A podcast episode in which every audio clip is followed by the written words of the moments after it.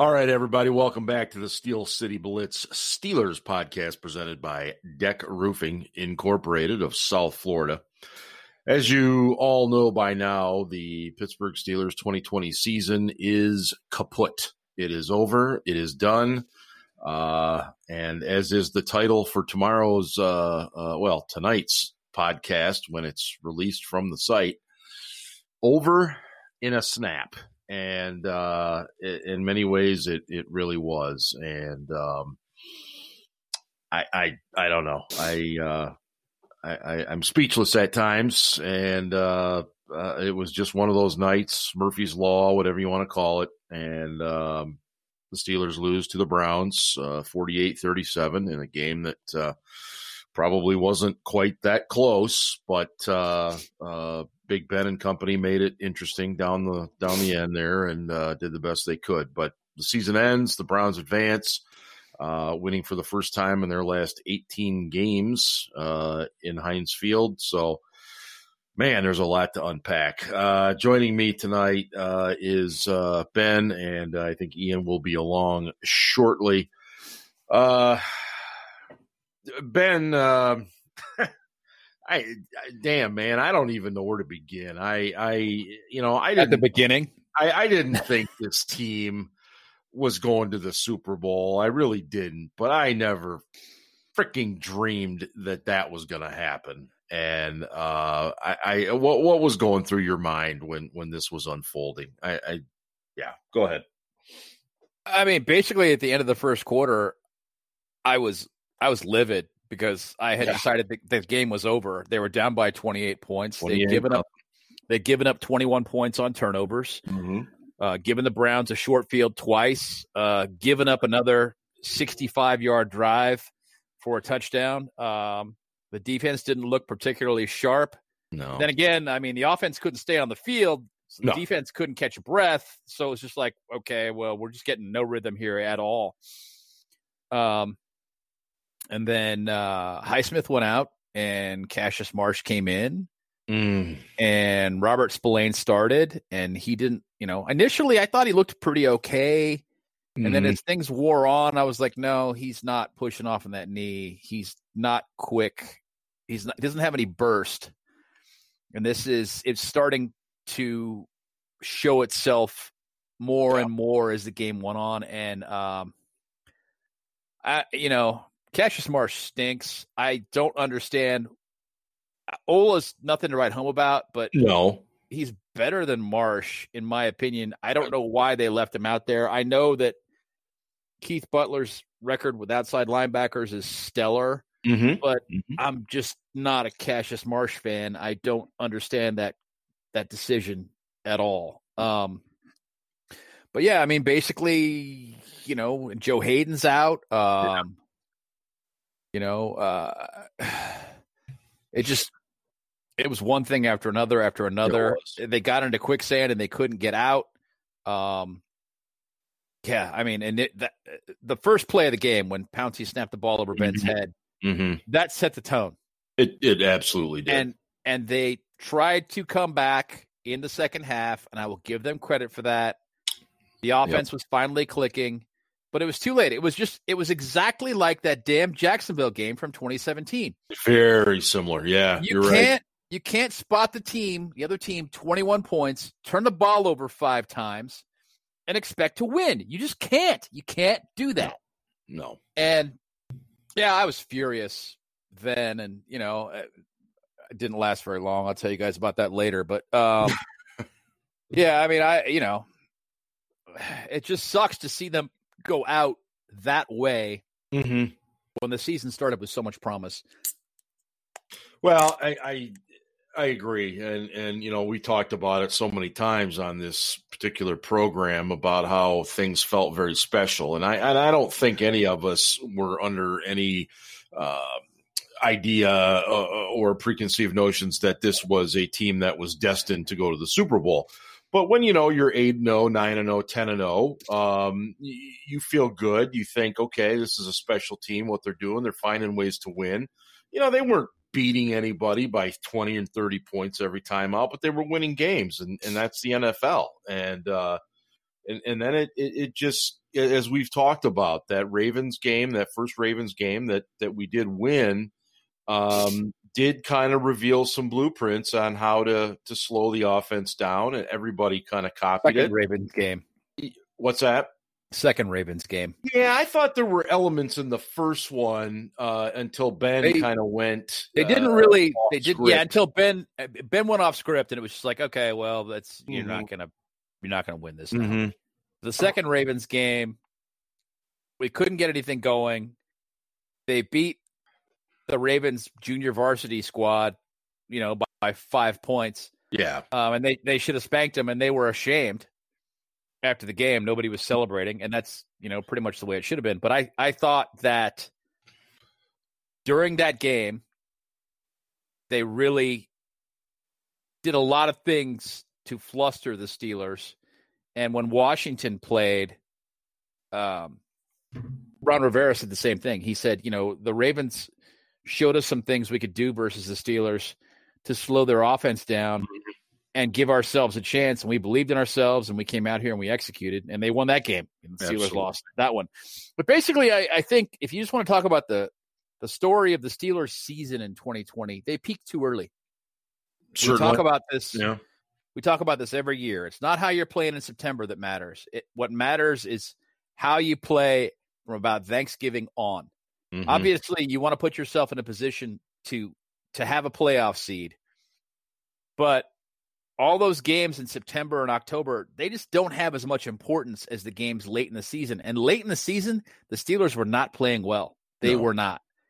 And they just peaked too early. They got knocked off the rails. Probably beginning with that Ravens game where they were supposed to play on Thanksgiving. Then they got moved to Sunday. Then I got moved to Monday. Then I got moved to Tuesday. And they just never caught their stride again. No. Ever. I mean, even the Indianapolis game, it looked like they were going to lose the game. Yeah. When they came back in the second half and they were firing on all cylinders again, it was kind of like, okay, well, maybe they're going to, they're going to pull this out. And then, they rested everybody for the damn Browns game, and the rest. Yeah, resting the players under those circumstances.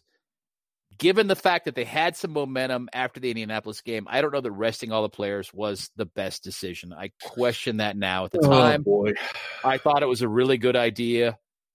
Now looking back at it, I kind of wish he'd played the starters for a little bit. Mm-hmm. Versus the Browns in the season finale, and then pulled them. Well, I as they say, hindsight 2020, all that stuff. But I have thought about that, and I do wonder. I mean, obviously, the flip side is if something happens and Ben gets hurt or something, then Tomlin is just absolutely destroyed by the media and everybody else. But there's something to be said. And he's actually, I think, said it in the past in situations similar where he has played guys and said, look, it's football. We've got to stay fresh. We've got to stay in rhythm, these types of things. And certainly it's something that I have thought about, too. What did you see if you take away the turnovers and stuff and just look at what Cleveland did offensively? I thought they did a really good job of scheming their guys open, and using their running backs. Oh, I did. I don't. I think they have a stellar running game. Yeah, I give them credit. I think that they schemed some guys open, but it was because the Steelers did nothing to counter it. The Steelers were the same old Steelers when right. And we've seen instances where the linebacker was pushed all the way out, and he was effectively the outside corner because they rolled a running back out to the outside and made him the outside receiver. Mm-hmm. Why we did not do that this week, I have no idea. Yeah. If you roll Jarvis Landry inside and he's the number 3 receiver, or, you start at the outside and you go start 1, 2, 3. Yep. Right? You got a linebacker on him. Correct it. Bring a corner in, send the linebacker out, or put a safety on Landry, or put a corner on Landry and a safety on the running back, something. Change it. Just don't do what you did. Don't have a linebacker on a wide receiver. I mean, We've been talking about this for 3 years. Yeah. Knock it off. My God. These guys are not Derek Brooks, okay? They can't do that. They can't. It's the definition of insanity. And it was just incredibly frustrating to see that. And you could, I don't know about you, but I mean, I was cringing immediately as soon as I saw what was happening. Yeah. And you could just, it was almost like slow motion. It was death by 1,000 cuts, whatever you want to call it. It was just, you could feel it happening. And I mean, I'll got to be honest with you. The Steelers should have known better. They just should have known better. Absolutely. I don't think there was anything special the Browns were doing there. They were doing what other teams have done before, what the Browns have done to the Steelers before. The Steelers should have known better. Right. They did nothing to counter it. And I don't give the Browns any credit there. I don't. I think the Steelers were 100% at fault. Yeah. And that the Browns have a good running game. So, I mean, period. Is that... No, they do. They do. I mean, even without, and all the credit to the young man that played in place of Batonio, because he handled himself very, very well. He did. I mean, Stephon Tuitt, Cam Heyward were non-factors. They were non-factors. I agree. I mean, and so was Tyson Alualu. Did you hear? Right. Did you hear their names at any point? I mean, no. And granted, they weren't running right at him, mm-hmm. unless the young man from Michigan, Wormley, Chris Wormley was in. They ran right at him. Yeah. But otherwise, they were not running right at those interior linemen. They were going outside. They weren't stupid. But still, what they did was create enough of a situation where the Steelers, especially when they were running stunts, they were just ran away from the stunts.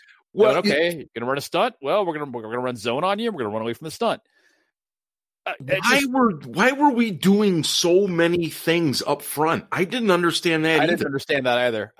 The gap security was awful. They were not staying in their lanes.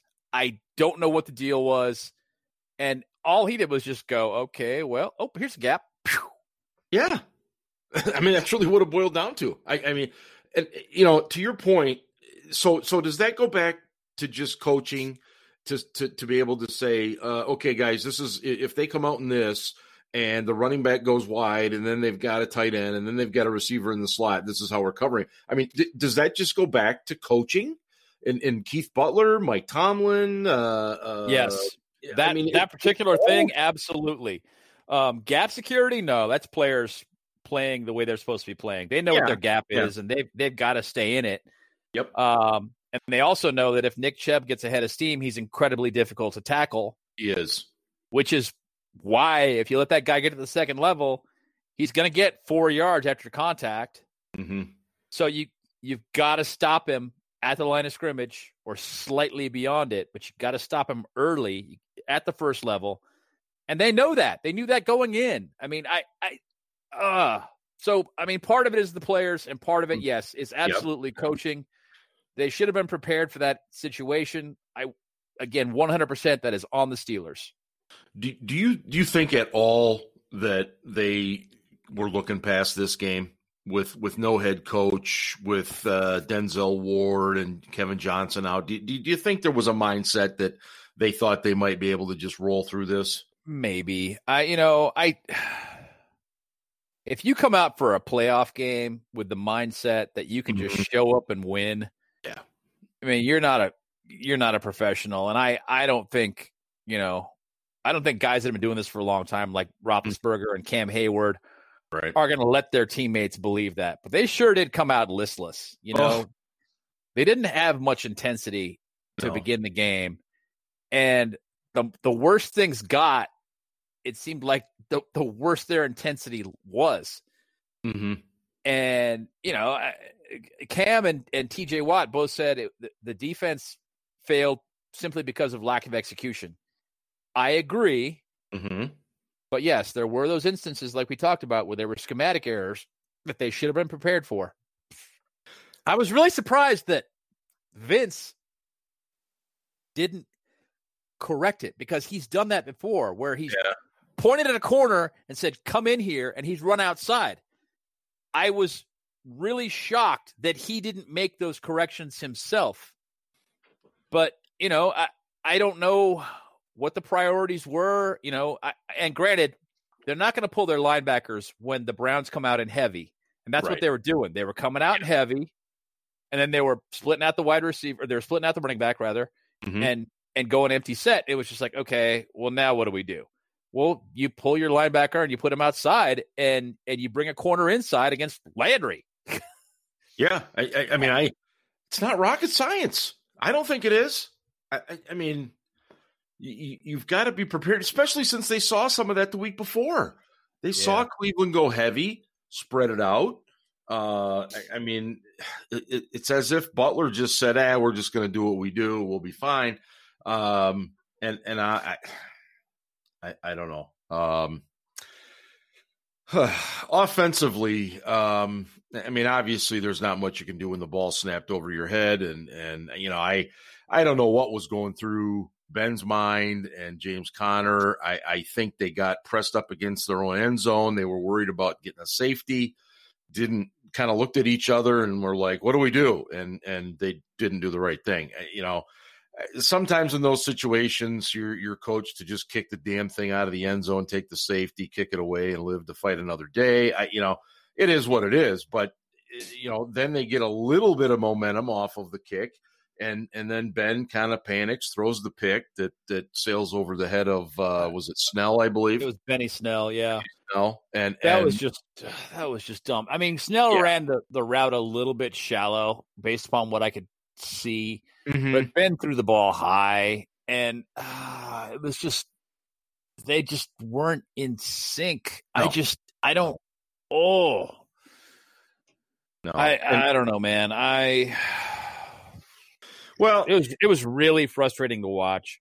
Well, let's get to a question that I know a lot of people have. What was the reason, in your opinion, that Kevin Dotson did not see one snap on Sunday? They went with Feiler, who had been out for what, 3 straight weeks, I think. Yeah. What 3.5? Talk us through that decision making. I mean, basically, they saw experience over youth, and I disagree with the decision, you know, as I've been public about, but that doesn't mean it was the wrong decision. I don't think Feiler was the problem, and I was all over that before the game. I was like, this is really fucking dumb. Should not be doing this. It could be the difference between winning the game and losing the game. Sure. If we can't run the ball, it's all going to be because of Matt Feiler. Well, we couldn't run the ball, but it wasn't about Feiler. Feiler did okay, I thought, watching him on film. He wasn't good, but he did okay. Pouncey had an awful game. Yeah, from the very first snap. And it wasn't just the way he was snapping the ball. He wasn't blocking well. No. He was getting driven off the line. When I heard after the game that he was considering retiring, I was like, yeah, dude. I mean, honestly, maybe you should. Yeah. Yeah, he had a terrible game. DeCastro looked pretty okay. Chukwuma Okorafor can't run block. No, he can't. But God again, getting back to the Matt Feiler thing, you know, they saw experience over youth, and they went with experience. They obviously, you know, they wanted the guys that have been around and been there, done that, to be in the game, and that was the tone they set. And they started those guys, even though they hadn't been there for a while. You know, I mean, had it been me, no, I would have started Dotson, and I probably would have started Williamson at linebacker, and I would have brought Spillane in to play some snaps, especially given the fact that it became evident as the game went on that he couldn't push off on that knee. No. And I empathize. I get it. I mean, I've had knee injuries, and I know how much that can hurt. But I mean, if the guy's not effective, then you need to sit him down and put in somebody else. And I want to emphasize the point: the Steelers didn't lose this game because they started Matt Feiler. They lost it for a whole host of reasons, but that's not even top 10. Well, and I think sometimes what feeds into the fan reaction is, and I think some of our listeners know that we're not overly crazy about, you know, Pro Football Focus. But what happens is they see tweets that talk about, well, you know, rookie Kevin Dotson hasn't given up a QB pressure in, 200 straight, dropbacks and things like this. Look, he's been good. Don't get me wrong. He's been good. But I think that just fuels the fire in those situations and gets fans all fired up to make this into a bigger thing. They want an experience, and they're the coaches. They're in a situation far more superior than I am. But I agree with you, and I agree with a lot of Steeler Nation. I would have rolled my dice with Dotson, and said, "Let's go, come on, Rook, let's go. Show me what you got. Let's get in behind you, run the football, and go from there." But again, they had different ideas. Like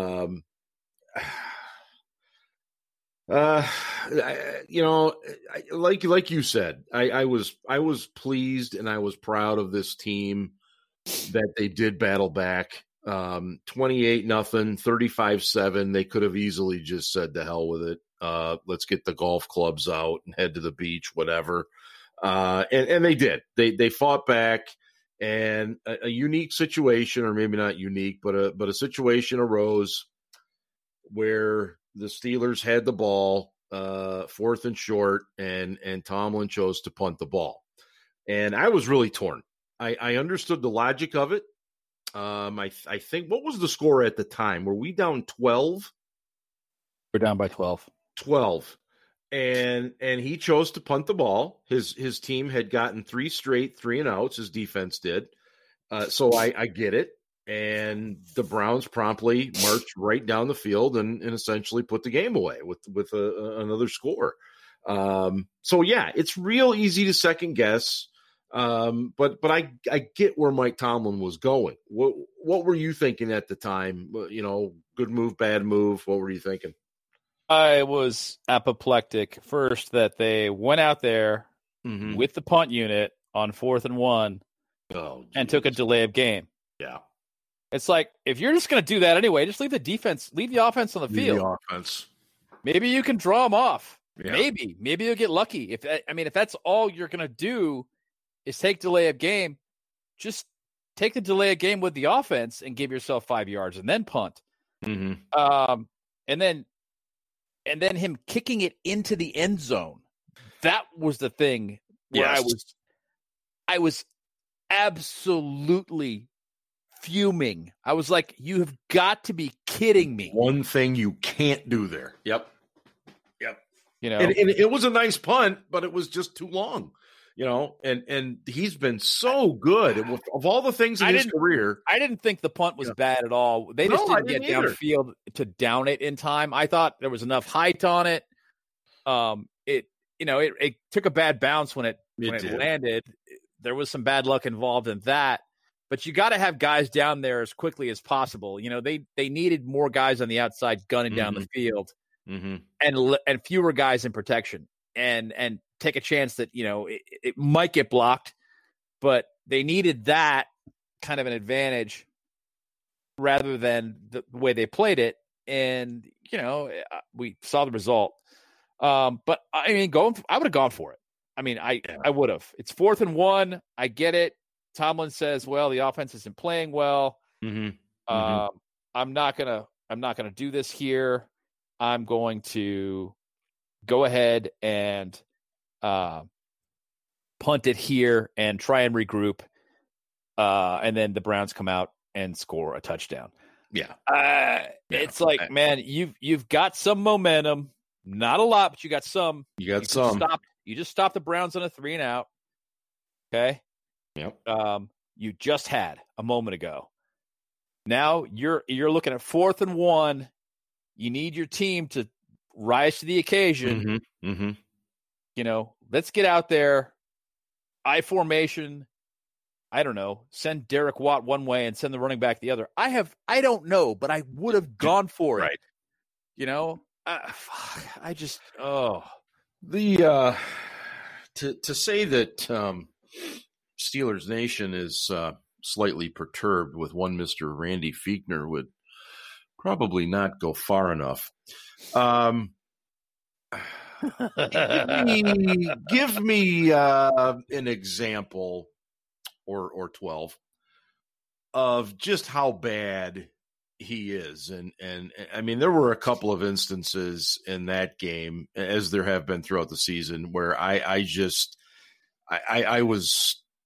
don't even have the adjective. I just didn't understand what I was seeing. You go, hey. Derek.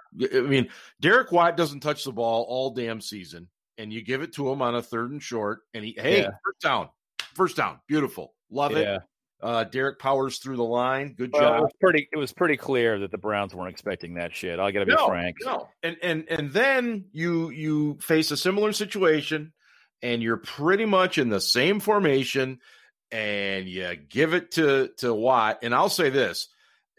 Execution is a huge part of things, and Exhibit A on that play was Maurkice Pouncey. Maurkice Pouncey was shoved all the way to Philadelphia on that play. Yeah, it was bad. He was horrible. And Watt Ogunjobi shoved him back 3 yards. He didn't have a chance. However, you have to wonder, why would you go right back to that well right after that? You've just done it. They're probably expecting it. To me, that's just one of the examples, his complete lack of creativity. I will never, ever, ever understand how he's got 4 wonderful wide receivers and he never puts them on the field at the same time. It's always Ebron, or it's always another running back when they spread it, or for God's sake, sometimes it's Ebron and McDonald in spread. Poor James Washington is standing on the sidelines with his thumb up his nose. I'll never understand it. And I could have it explained to me 18 different ways, and I still would not understand it. And so now we all wait. We wait to find out his fate. I'm going to tell you right now, don't be surprised if he's back. I don't know. I won't be, and I've been telling people that since the game. Yep.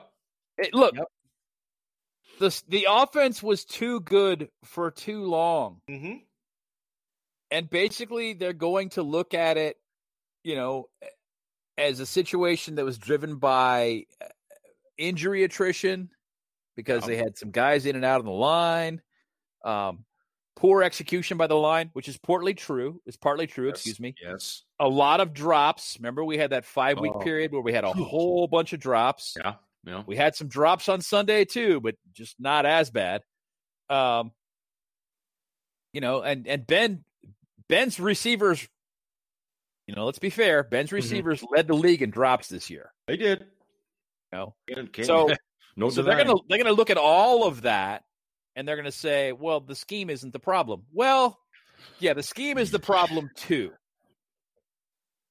Yes, execution is a problem. Mm-hmm. No question. Mm-hmm. Drops were absolutely a problem. The offensive line, run blocking, they're terrible. Terrible. But, yeah. Nobody, there's nothing the Steelers do that scares anyone. Yeah, I think that's a great point. This team doesn't have that identity where they do that one thing that's really scary. Mm-hmm. The defensive coordinators have got a plan to try and take away, and that they're really worried they won't be able to do. Mm-hmm. They just don't have it. I think it's a great point. And until that comes around, you're not going to have a real dynamic offense, and they're going to struggle in games like this. Mm-hmm. I just don't know how else to put it. I mean, there's the wide receiving core is good. I think we all agree that it is. There's a lot of talent there, but I think you're dead on. If I'm a defensive coordinator getting ready to play the Pittsburgh Steelers, I'm sure as hell not afraid of your running game by any stretch. They've now for 3 straight years, they have finished in the bottom 3 positions, I think 31, 32 and 30 or 29th 1 year. We were dead last this year. Yeah. Dead last. And you look, teams have made the Super Bowl before being really, really shitty at running the ball. It's happened. I don't want to say that it hasn't, But this is a team that just isn't good enough to get away with that. And so now we get into the part when you run and I just want to put an exclamation point on this point we're making right now. Right. When you run a short passing offense, mm-hmm. the threat of the run has to be there to open up the middle of the field. Okay. Mm-hmm. Then you can spread things out. You've got to be able to run. You get some gaps by throwing those intermediate passes and pulling people back off the line. Right. So I should start over. Basically, yeah. The intermediate game's got to be there to open up the run. The intermediate game was not there this year. Ben's getting rid of the ball really quickly. They're running very short routes. Nobody's impressed by that. The run opens up play action, which is all kinds of efficient.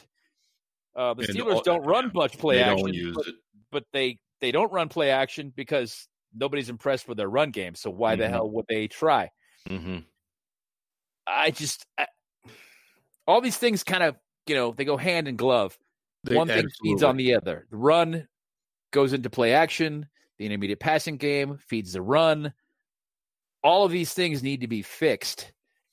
And to me, the thing that needs the most attention offensively mm-hmm. this year in the offseason is the offensive line. Yes, Randy Fichtner sucks. I will acknowledge that. I hope his contract does not get renewed. But he is, in my opinion, still not the biggest problem this year. He was not the biggest issue. Mm-hmm. Okay? Everybody wants to look at it and go, well, coaches should have players prepared to play and blah, blah, blah. Look, that line lacks talent. Yes. Yes, they can be better coached, but they lack talent. That is a problem. Al Villanueva, not a good tackle. Matt Feiler. Not a good guard. Chukwuma Okorafor, underwhelming at right tackle. Mm-hmm. The thought is that he could be a better left tackle than a right. He certainly is not a great right tackle. You got David DeCastro, who had a so-so year. Maurkice Pouncey made a Pro Bowl. I have no idea how. He did not deserve it. Yeah. Name recognition. Yes. Okay, that line lacks talent. And until you add some talent to that line, it ain't getting fixed. I don't care who you bring back. You bring back Mike Munchak, who, by the way, coaches a very underwhelming line in Denver now. Mm-hmm. I think DeCastro played most of the year hurt. Now, I'm not making excuses for him. I know he was dinged up through most of, I guess what was training camp. But my understanding is he had just a lot of little nagging injuries and stuff, and I think it affected him. He's the type of guy that would never use it as an excuse, so I'm not going to. But yeah, his play it definitely has to improve, as you so eloquently put with everybody else there. On the line, I totally agree. You're listening to the Steel City Blitz Steelers podcast presented by Deck Roofing Incorporated of South Florida. Whether you are in the southern Palm Beach counties or Broward County, and whether it's commercial, residential, multifamily, or condos, contact Deck Roofing at Deck Roofing. That's DEK roofing.com. I would like to welcome into the program Ian, who has successfully given all of his children whiskey so they would go to sleep. Welcome in, Ian. We were just getting ready to start talking about the potential off-season moves for this team, and I know we'll spend a lot more time doing that on future shows. But welcome in, and how you doing since Sunday? Thank you. Yeah, there's not much whiskey left in the house for using on the kids because I pretty much drank it all either during the game or after the game on Sunday. Yeah, that was fucking awful. It was terrible. It was the more I thought about it, it was It was like it was compounding errors, right? It was like one of those comedy movies that you watch where a fire, like something catches fire on the stove, and then all of a sudden, you know, 20 seconds later, the whole house is burning down, Liam Neeson standing outside, like, I don't know what just happened. But I was going to say the Three Stooges, but I'll go with that, Liam Neeson instead. That works too, yeah. Or you know, whoever you want, Steve Martin, whoever it is.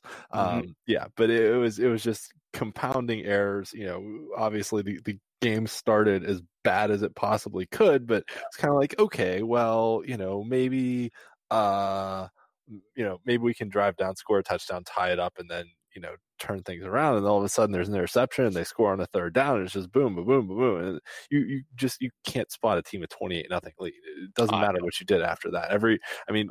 Ben threw for over 500 yards, which was, I think, the fourth time in NFL history a player's thrown for over 500 yards in the playoffs, and three of them have lost. Like, the other ones were Ben against Jacksonville, Tom Brady in the Super Bowl against the Eagles, and then I think, was it Bernie Kosar in a two overtime game for the Browns?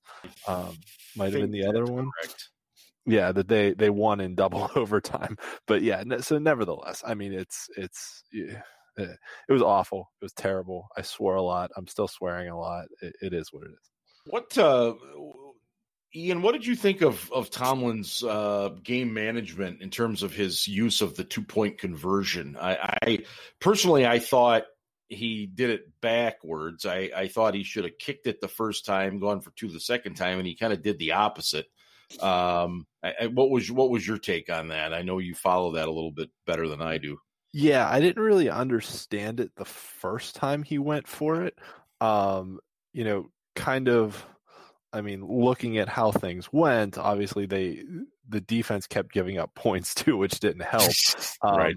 But if you think about it, you know, we lost the game by 11 and missed two 2-point conversions. So if you make both of those, you still lose. Or if you kick extra points both of those times, you still lose by 9, still 2 scores. Yeah. But if we had made both of them, we would have only been down 7. And then, you know, at that point, you're kind of in a, okay, well, that's only one score kind of situation. So at some point, they probably had to go for 2. I thought they rushed it a little bit by kind of chasing the points earlier rather than... you know, kind of waiting and seeing how the rest of the game played out. But what the fuck though? Why the hell did we punt at midfield on 4th and 1? Like, we talked about that too. Yeah, okay. Yeah, we mentioned it. So I'm going to take it by your particular tone, Ian, that you were in favor of going for it. I mean, you're down by 2 scores. You have the other team reeling. If you convert and punch it in for a touchdown, it's 35-30, and then all of a sudden you're in the Browns' heads because you've rattled off, you know, whatever it is, 20 some straight points, and you know you make them have to go out and execute when they hadn't their last couple drives. Instead, you know, we punted, and in 2 plays they were out at midfield anyway. So like it was. Yeah, it was just compounding errors over and over and over again that just made things worse. It's like, you know, trying to fix a drip in your sink, and then all of a sudden you're standing in your basement knee deep in sewage, and you're like, I don't know how all the pipes burst in the house. That's a good analogy. Pretty much what it was. Mike Tomlin spoke today, guys, in what is his annual final presser of the year. Typically, we don't hear again. Right. Typically, we don't hear from him again until the combine, and the likelihood of that in the COVID era is slim. So it might be a while before we hear from him again. He said nothing, which we expected. He claims there's going to be change. He talked about the definition of insanity and said he'd be foolish not to change. We should clarify, but since we're criticizing Tomlin for saying nothing. Yeah. He did point out that the facility was closed Monday and Tuesday. Yes, Eric, because of COVID. Yeah, yep. Because of COVID, and that's a valid point. But I wish he would have said a little bit more. He's never been one And I mean, Cowher wasn't either, but he's never been one to come right out and say, okay, these are the guys we're cutting. These are the guys. I mean, you got to have some gamesmanship here too, because you got time to make those decisions. However, I think we needed to hear more specifics, and he just wasn't willing to get into those. And I will believe the change that he discussed when we see it.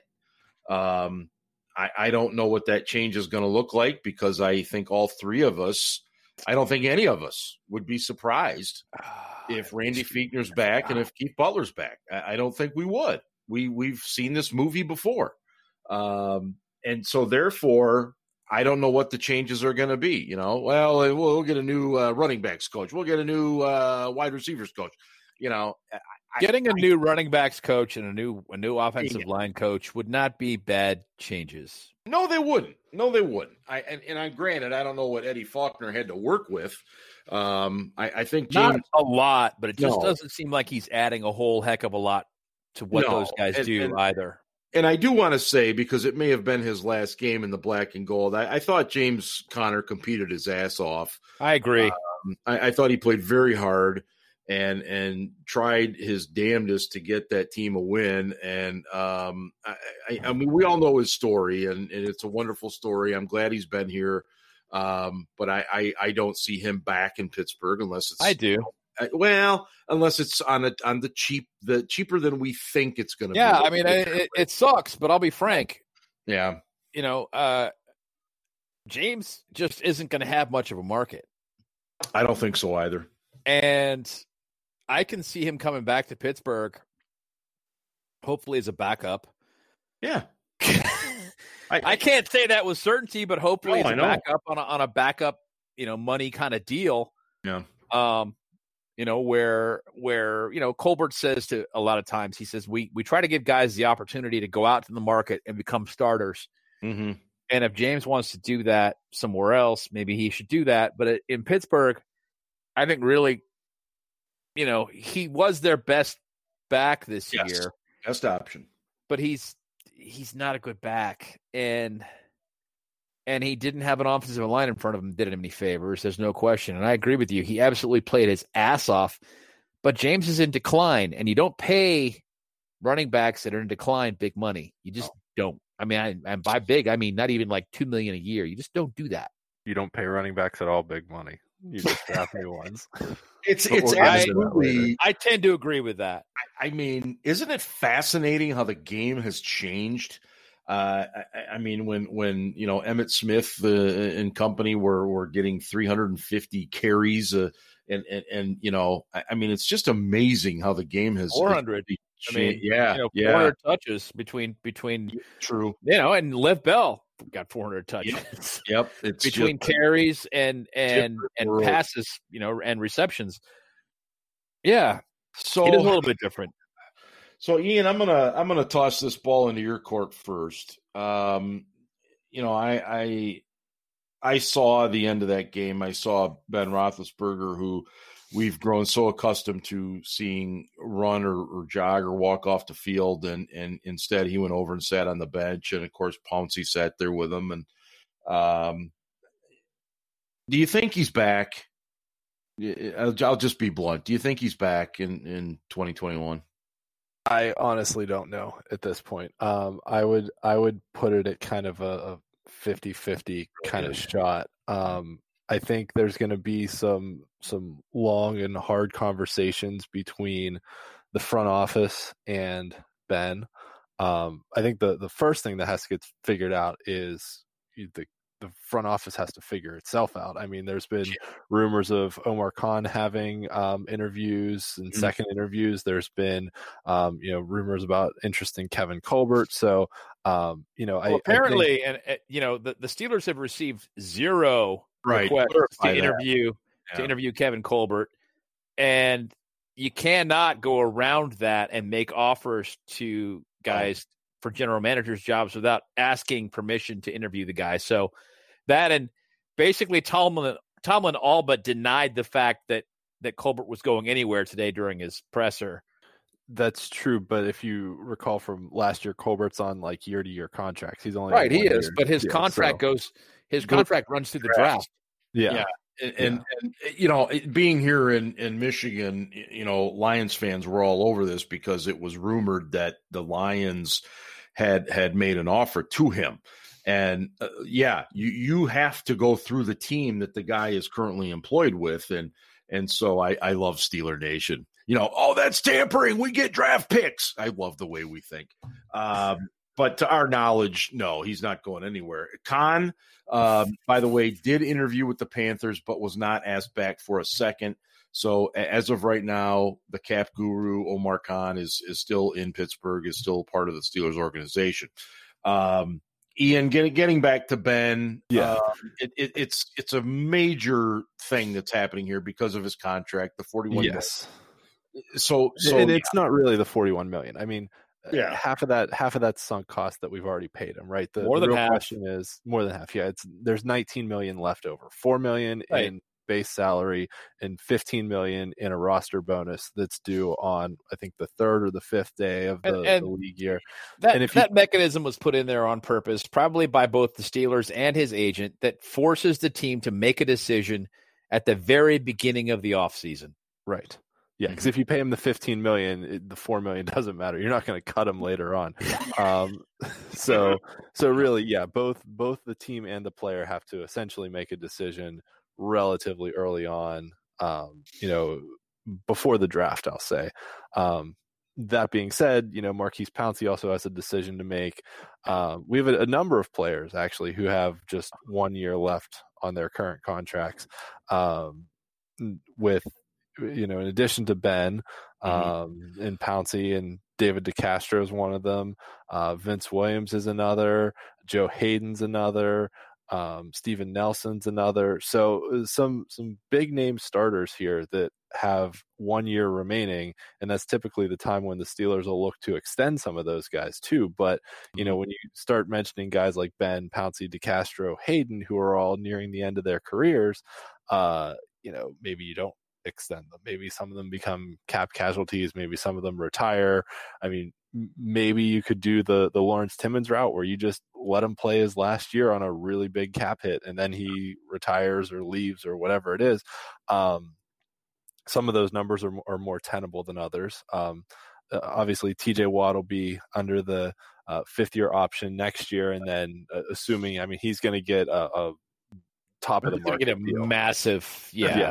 Yes. I mean, he's going to get, I mean, 24, 25 million a year. Is what I was going to say Miles Garrett and Joey Bosa got like around $100 million. So Watt's going to be right in that range as well.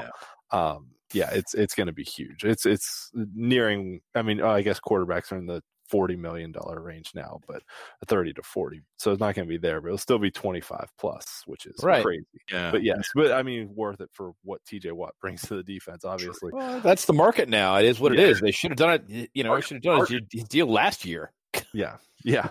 I mean, there's a lot of decisions to make around Ben too, but Ben's obviously the biggest puzzle piece as well.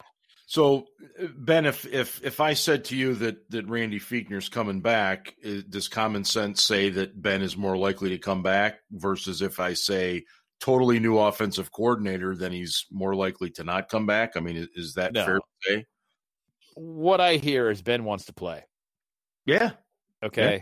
So I put it at more like 75-25 Ben plays, and that's because what's behind him? Oh, I know. Mason Rudolph, who, I'm sorry, is not an NFL starter. Dobbs, who is not an NFL starter.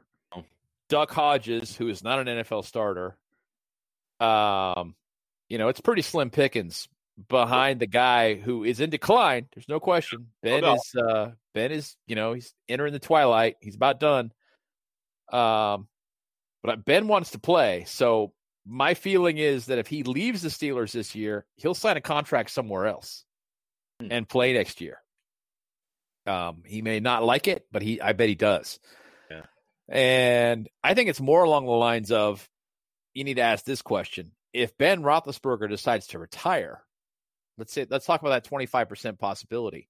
Okay. Does Randy Fichtner come back? I think there's like a 1% chance that Randy is kept if that happens. I agree.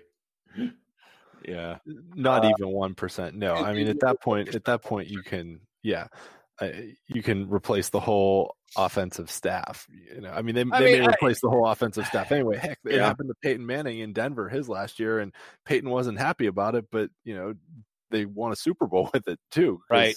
Yeah. And right.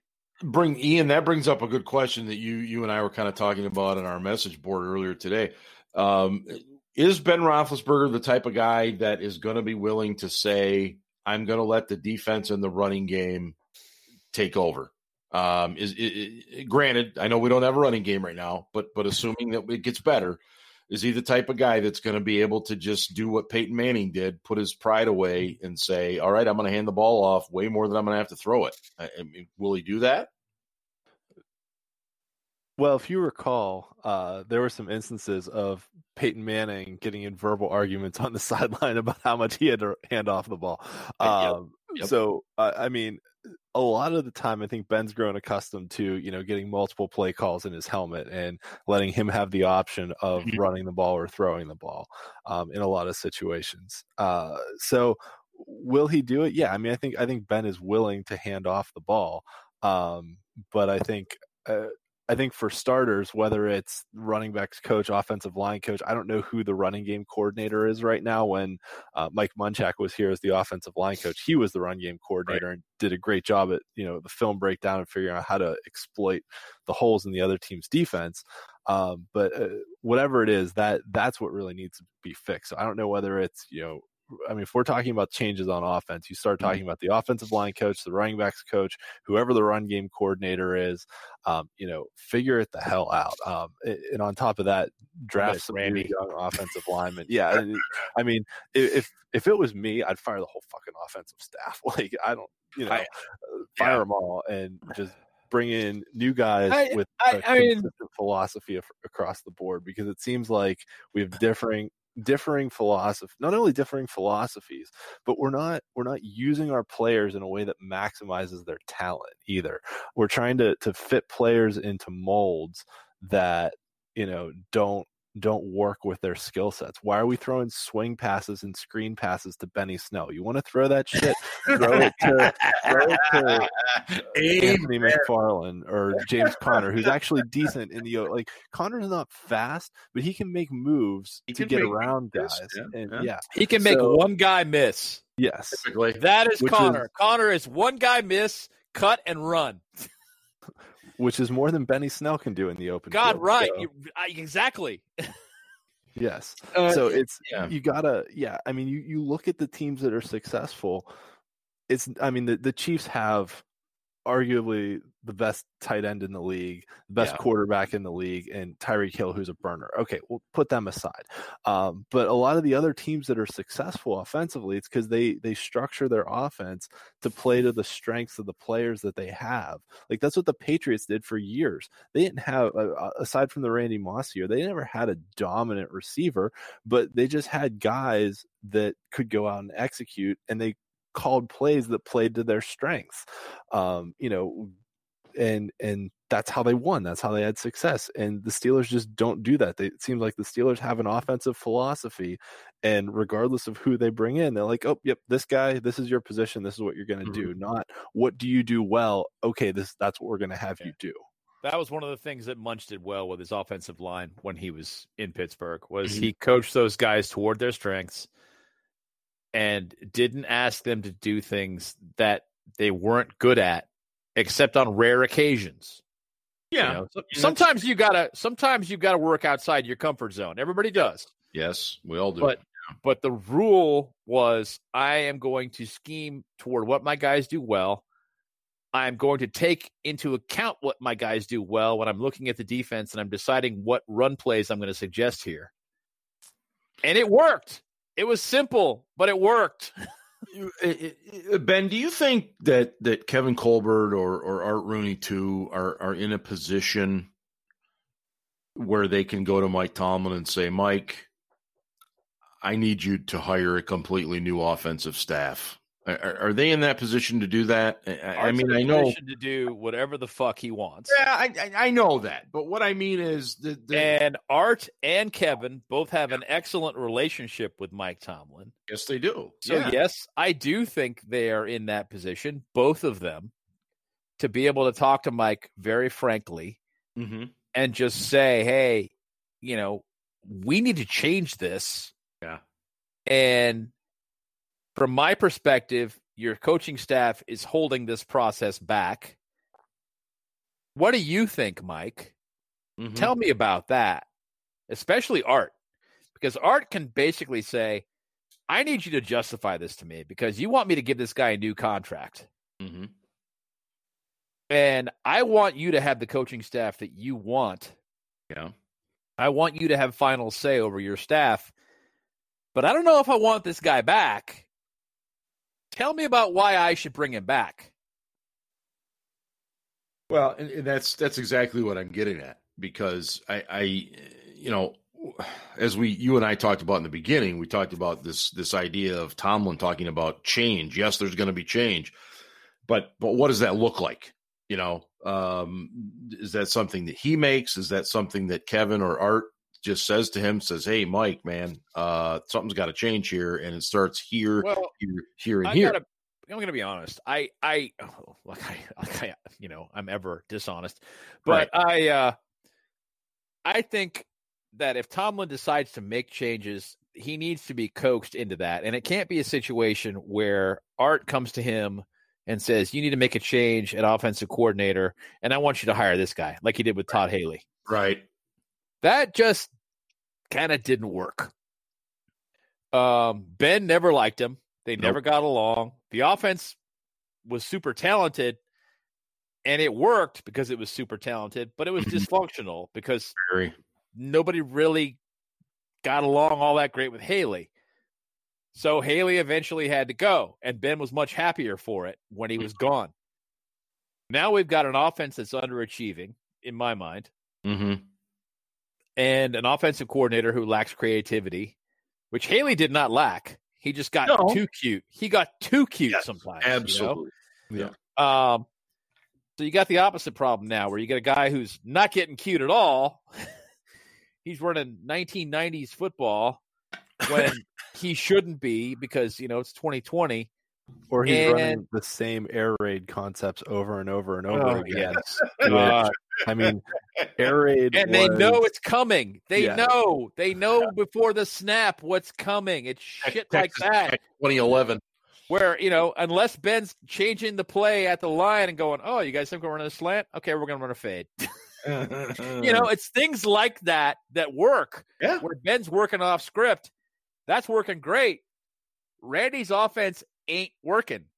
No. On top of that, you got issues with talent, so you need really good coaches in there, especially at running back and along the offensive line. I think you have plenty of talent at wide receiver and tight end. So it's not like you need change there, in my mind, because those guys they're performing okay. Although Vance McDonald, you know, I wonder if he's going to be back. He's not.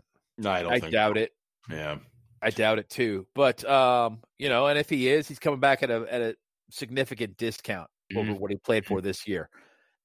But you know, you've got talent at those positions, and you know it's moving along in the right directions, except for the little, you know, the slide we had in the middle of the season where the wide receivers are dropping balls. But by and large, they're okay there. Where you need better coaching is, in particular, in the areas where you lack talent and where better coaching can make a bigger difference. And that is at offensive line and running back right now. And yeah, obviously the scheme needs improvement. And I don't pretend to have all the answers there. I don't have anyone in mind. I'm not a Brian Schottenheimer fan. He just got fired. Right. A lot of people are saying, yeah, Schottenheimer would be, and Schottenheimer, let's be frank, he would be better than Randy. He would be. Yeah, I agree.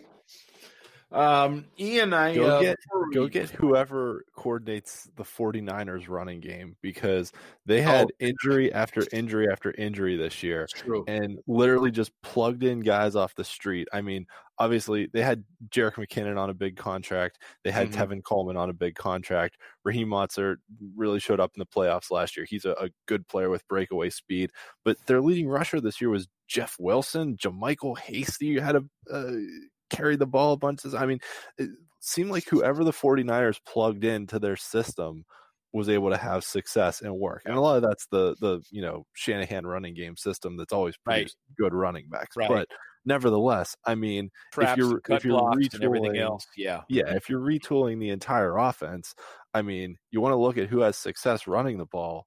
The 49ers can literally plug in anybody at running back. And on top of that, Mike Tomlin and Shanahan are friends.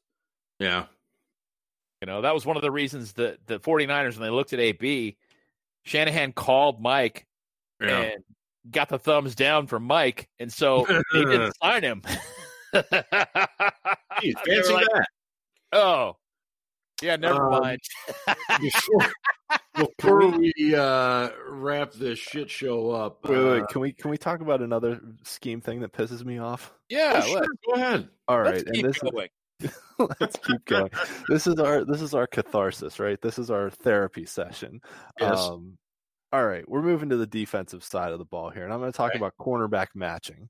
And this is we did this earlier too. Go ahead, did you? Okay. Yeah. No, go ahead. It's obvious. It's obvious. Out of the way. Go ahead. Yeah. Get it off your chest. All right. Ben, did you explain about how the Steelers match from the outside in?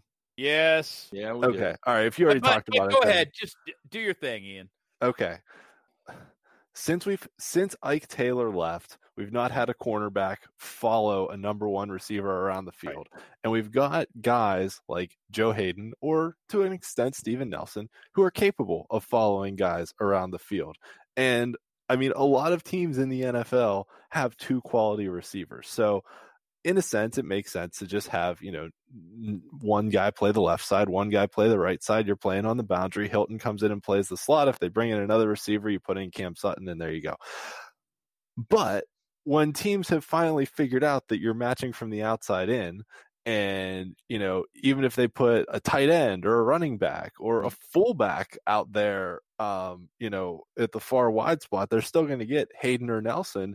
And, you know, the second receiver ends getting the slot corner, and the third receiver in is getting a linebacker. You know, that's where you get mismatches. The Chiefs actually did that to us a couple years ago. That game, they barnstormed us in Pittsburgh. Obviously, the Chargers did it with Keenan Allen on LJ Fort repeatedly, and the Browns did it too with Jarvis Landry, moving him into the slot. I mean, the big third down in the fourth quarter, 3rd and 2, and you know they had three tight ends and a running back and Landry on the field, and Landry was somehow matched up on a linebacker. Like, what the fuck is that? What kind of shit show? Like, and this is, you know, I've said this before, heavy, but... and so we didn't change personnel. Yeah. And all they needed to do was rotate a linebacker out to the outside and bring a corner in, and it would have been done. Yes, exactly. Either corner, either Hilton or Hayden, Sutton, either one, or not. Or Hayden, well, Hilton, Sutton, probably not on Landry, but Sutton or Nelson could have handled that without a problem. Yes, yes, absolutely. So, and I mean, if Tomlin's talking about the definition of insanity is doing the same thing over and over again, like look at the defensive scheme that you're playing and fucking adjust. Like, make an adjustment. Well, making adjustments isn't just about calling better plays. It's about the very basis of your scheme, which is matching outside in on cornerbacks.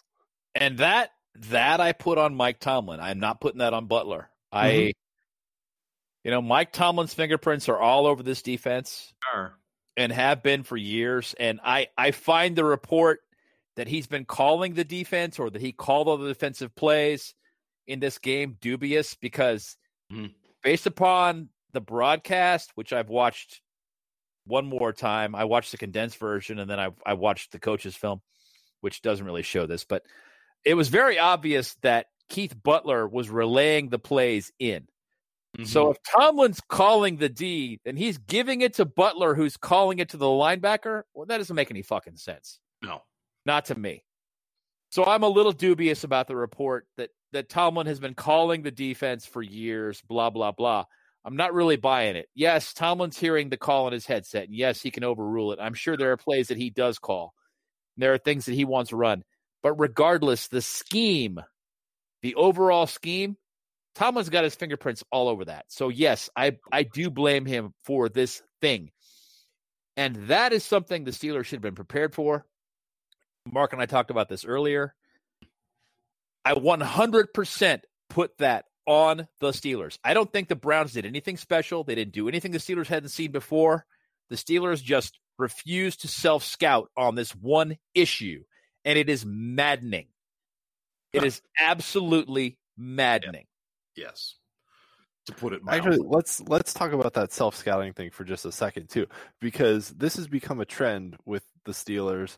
In the past years, putting last year aside, obviously the Mason Rudolph, Duck Hodges disaster year, but in other years too, stumbling to the finish, basically.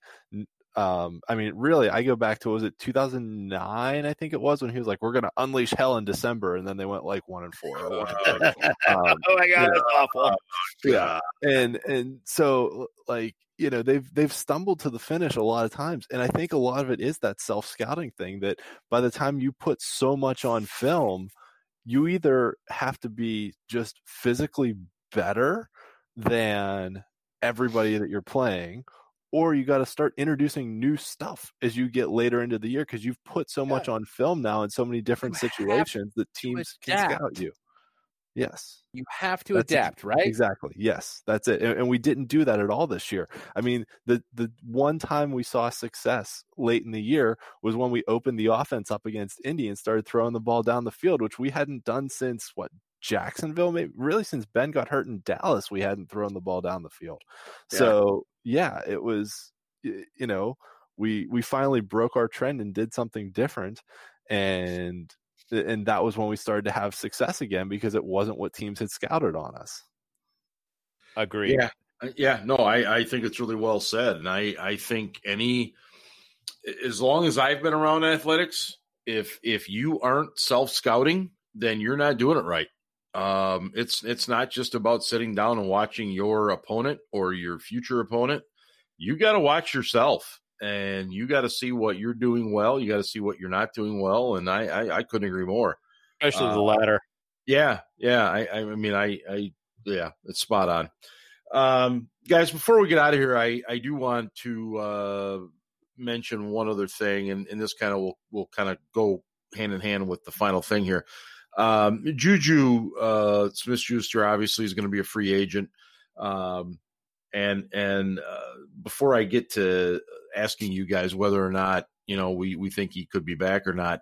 And Ian, I'm probably stealing a little bit of your thunder here, but the fact that a Pittsburgh shock jock, if you will, such a jackass, decided to comment back to Juju. I mean, if you're on Twitter at all, ladies and gentlemen, Mark Madden's a fucking douche. I've never seen such an insecure person in my life to go after a 24-year-old kid, young man, whatever you want to call him.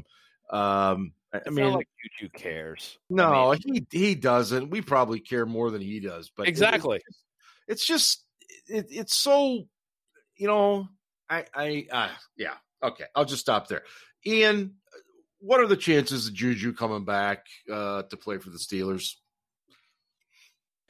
I'm glad he asked you first. Yeah. I think Juju would like to come back. I think the Steelers would probably like to have him back.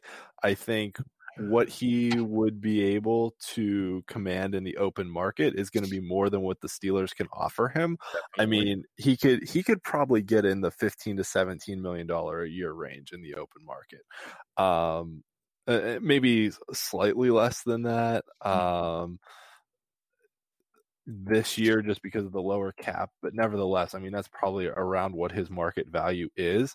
And right. for a kid who grew up sleeping on the garage floor, that's that's an insane amount of money. So, you know, I won't blame him at all if he, you know, takes a big contract with someone. But that said, you know, I think he really likes it here. He's been pretty outspoken about that. You know, with social media posts saying he wants to stay in Pittsburgh if possible. But, you know, where the rubber meets the road is in the dollar value. The devil's always in the details with these things. So, you know, is he willing to take a, I don't know, 50%, 75% of what his market value is salary? You know, that's where it gets into the hard questions, because it's really what can the Steelers afford, just because, you know, looking at things, we are slated to be, or at least as of right now, probably about $20 million over the proposed or the estimated salary cap for next year. So you can't sign anyone until you get that number down. And, or, you know, so that's going to be restructuring guys. That's going to be cutting guys, whatever it is. Maybe somebody cutting guys. Yeah. Yep. So, yeah, so there's some financial stuff to figure out here before they go about signing new contracts. So, yeah, we'll see how it all plays out. I think he'd like to be back, and the Steelers would like him back, but I'm still going to say it's around a 50-50 proposition, just because it's there's a lot of things. The numbers are going to dictate a lot of things. Yeah. Ben, where are you falling on Juju in terms of him coming back or not? Well, my understanding is that he really wants to be back. Mm-hmm. So that'll be a huge help, because he apparently really, really wants to be here. And he's the fact that Juju is kind of an odd duck and kind of does his own thing will help. It'll help a lot with getting him re-signed. If they're going to re-sign him, they're going to have to re-sign him to a deal that doesn't pay him all that much year one, and that is backloaded. And any agent worth his salt is going to recommend that Juju not take that deal, right? Because there's more risk involved. Mm-hmm. Yep. So I don't know. Maybe they can work something out with like a huge roster bonus due, you know, very early in the second year or something along those lines. Something that becomes guaranteed, like if he's on the active roster on the Week 17 game or something along those lines. You know, I don't know. Get creative. Creative ways to do it. You know, but it's going to have to be a deal where it pushes a whole bunch of money into 2022 in order for it to work.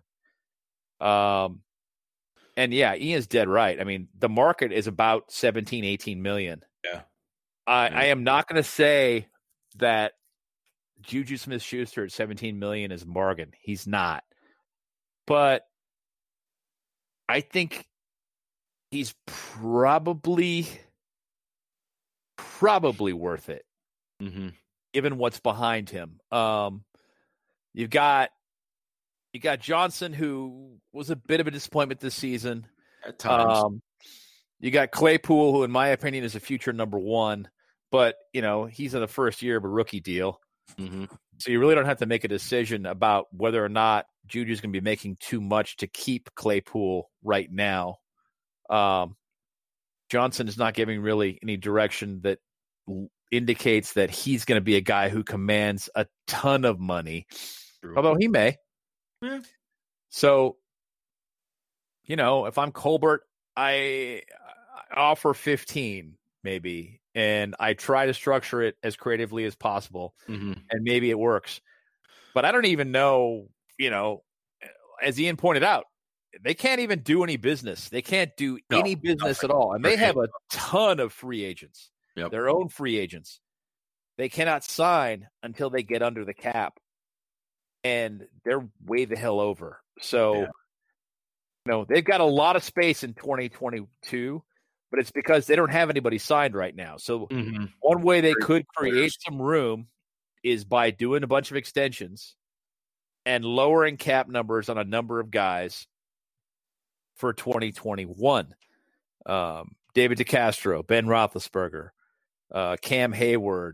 Right. You can't really, you can restructure him. Stephon Tuitt, all these guys. Steven Nelson. Yeah. Steven Nelson actually would not be a bad guy to extend. Joe Hayden, I would not extend, but Steven Nelson, I probably would try. So you try and push some money into the future years, and you do so by extending these guys and then lowering their base salary in 2021 to the minimum veteran salary. Mm-hmm. And, hopefully it creates enough space. I haven't sat down and done all the math. I can't tell you. There's not a lot of room in the existing contracts just by simple restructures to create space, but extensions with some of the other guys that are going to the last year of their deals, maybe it can be done. So I'm going to put the chances at slightly better than 50-50. Let's call it 60-40 that Juju comes back. As we wrap things up, I do want to just say this, and it's maybe it's a I'm not even sure what you'd call it, but Juju has gotten a lot of attention in recent weeks for comments and for dancing on logos and a lot of other things, and it's something I've had to adjust to, and I'm sure many others have as well. But this is not the Pittsburgh Steelers of the 1970s. Juju is not Jack Lambert. He's not John Stallworth. He's not Jack Campbell. No, he's not. He's not. And it's just a very different world. And I was talking with somebody yesterday about how Juju has essentially mentored Chase Claypool on how to promote yourself. And we've seen Claypool get a lot more vocal in recent weeks, and he caught Claypool's been vocal on the field all season long. Yes, vocal on the field, but suddenly he talks shit and points at other players all the time. This is not new, and he did that in college too. I'm not saying it's about on the field. I'm saying that he's learned how to market himself through social media and stuff. And all I'm suggesting is that, a lot of us look at that and we say, just shut up and play football. That's not the world we're in anymore. These guys are trying to get every single thing that they can. Football is a short career, people. It's a short freaking career. I mean, the average career now, I think, is about 3 years, and then you're done, and you try to make every damn dime you can. So, there's times I don't like hearing what Juju has to say or somebody else, but at the end of the day, I don't care. And Ben, as you've pointed out, it's not like he's doing 120 down McKnight Road. He's not throwing shit off balconies, and. He's been a pretty darn good citizen overall. So I just think that's something that we have to remember. Times change, people change, and just the whole kind of outfit, if you will, does change, and that's on us to accept it, not them. So anyway, that's my little rant. But, a couple of quick things before we wrap things up, if you don't mind. One, I think it should be noted that James Pierre got snaps over Justin Lane this last week. Yeah, I think that's very noteworthy. And played pretty well. Yeah, he looked real good last week. Only had 8 snaps. Yeah. Only had 8 snaps, but he played pretty well. I was impressed and encouraged. That's the best way of putting it. And on another note, a personal note, I got over the game real quick on Sunday. I was pretty distraught when the game was over, and came home and went to bed fairly early. I live on the West Coast, so the game was over pretty early for me here. And I got a call at midnight that a friend of mine had died of COVID complications on Sunday. And I immediately went from, denial to acceptance, if you will, and the 5 stages of grief. the Steelers game kind of didn't matter to me anymore because good old Catholic guilt had taken over. And, you know, I felt bad about the fact that I had not been in touch with this person for a number of months and she had died. And I point all this out for a couple of reasons. One, you know, COVID is real. Take this shit seriously. Okay. I'll get off my soapbox about that. This is not about politics. Viruses don't care what your political persuasion is. They will kill you just the same. They don't care. Two, you know, reach out to the people that matter to you and let them know. Keep in touch with people. Don't do what I did. And I'm not sharing this to make anybody feel sorry for me. I don't want any messages from any of you. I'm not asking for that. Well, they'll all come to me anyway. That's fine. You should get all my hate mail. But I want to make the point that, you know, learn from my mistake and stay in touch with the people that matter to you and just let them know that they do. Even if you just call them every few months and just touch base with them, just try and stay in contact with your friends. And because you never know when something like this can happen, and it kind of puts things in perspective, and that's it. I'm going to stop now. Well, you know, obviously sending our best to you and certainly the family of your friend. And it does. And it's something that I talk to my own kids a lot about is the word perspective. How quickly our perspectives can change based on our environment and the things that happen to us. So yeah, totally get it. And Ian, I'm going to give you the final word here. Yeah, my final word is a general one. I just wanted to say thank you to everyone who has listened, read on the website, our articles, interacted with us throughout the year. Personally, this was kind of a big year for me, expanding my Whippeal coverage, started a YouTube show. Thanks a lot to Bruce Badgley from the Small Player Big Play app, who's a big supporter of us and, you know, helped expand our Whippeal coverage and get us a lot more traffic there, but also with our Steelers coverage because they go hand in hand. Thanks to everyone who, you know, listened to the show, made comments on Twitter, joked around with us, sent us, you know, funny reaction gifts and made comments about the whiskey we're drinking and all that stuff. So, you know, hopefully you all stick with us through the off season. We'll try and keep swearing, even though, because we know the people enjoy that, but it's amazing what a 4-letter word will do every now and then, right? Yeah, absolutely. So, well, after losses, anyway. Yeah, I certainly appreciate it. Thanks everyone for tuning in and you know, interacting with us because that's what makes it fun. Absolutely, I echo those sentiments as well. And I'm going to get us out of here because it's well past my bedtime, and my 3 fingers of whiskey went really fast tonight. I got to tell you. So for Ben and for Ian, this is Steel Dad signing off on the Steel City Blitz Steelers podcast, presented by Deck Roofing Incorporated of South Florida. And hey, as always, go Steelers. Ravens fucking suck.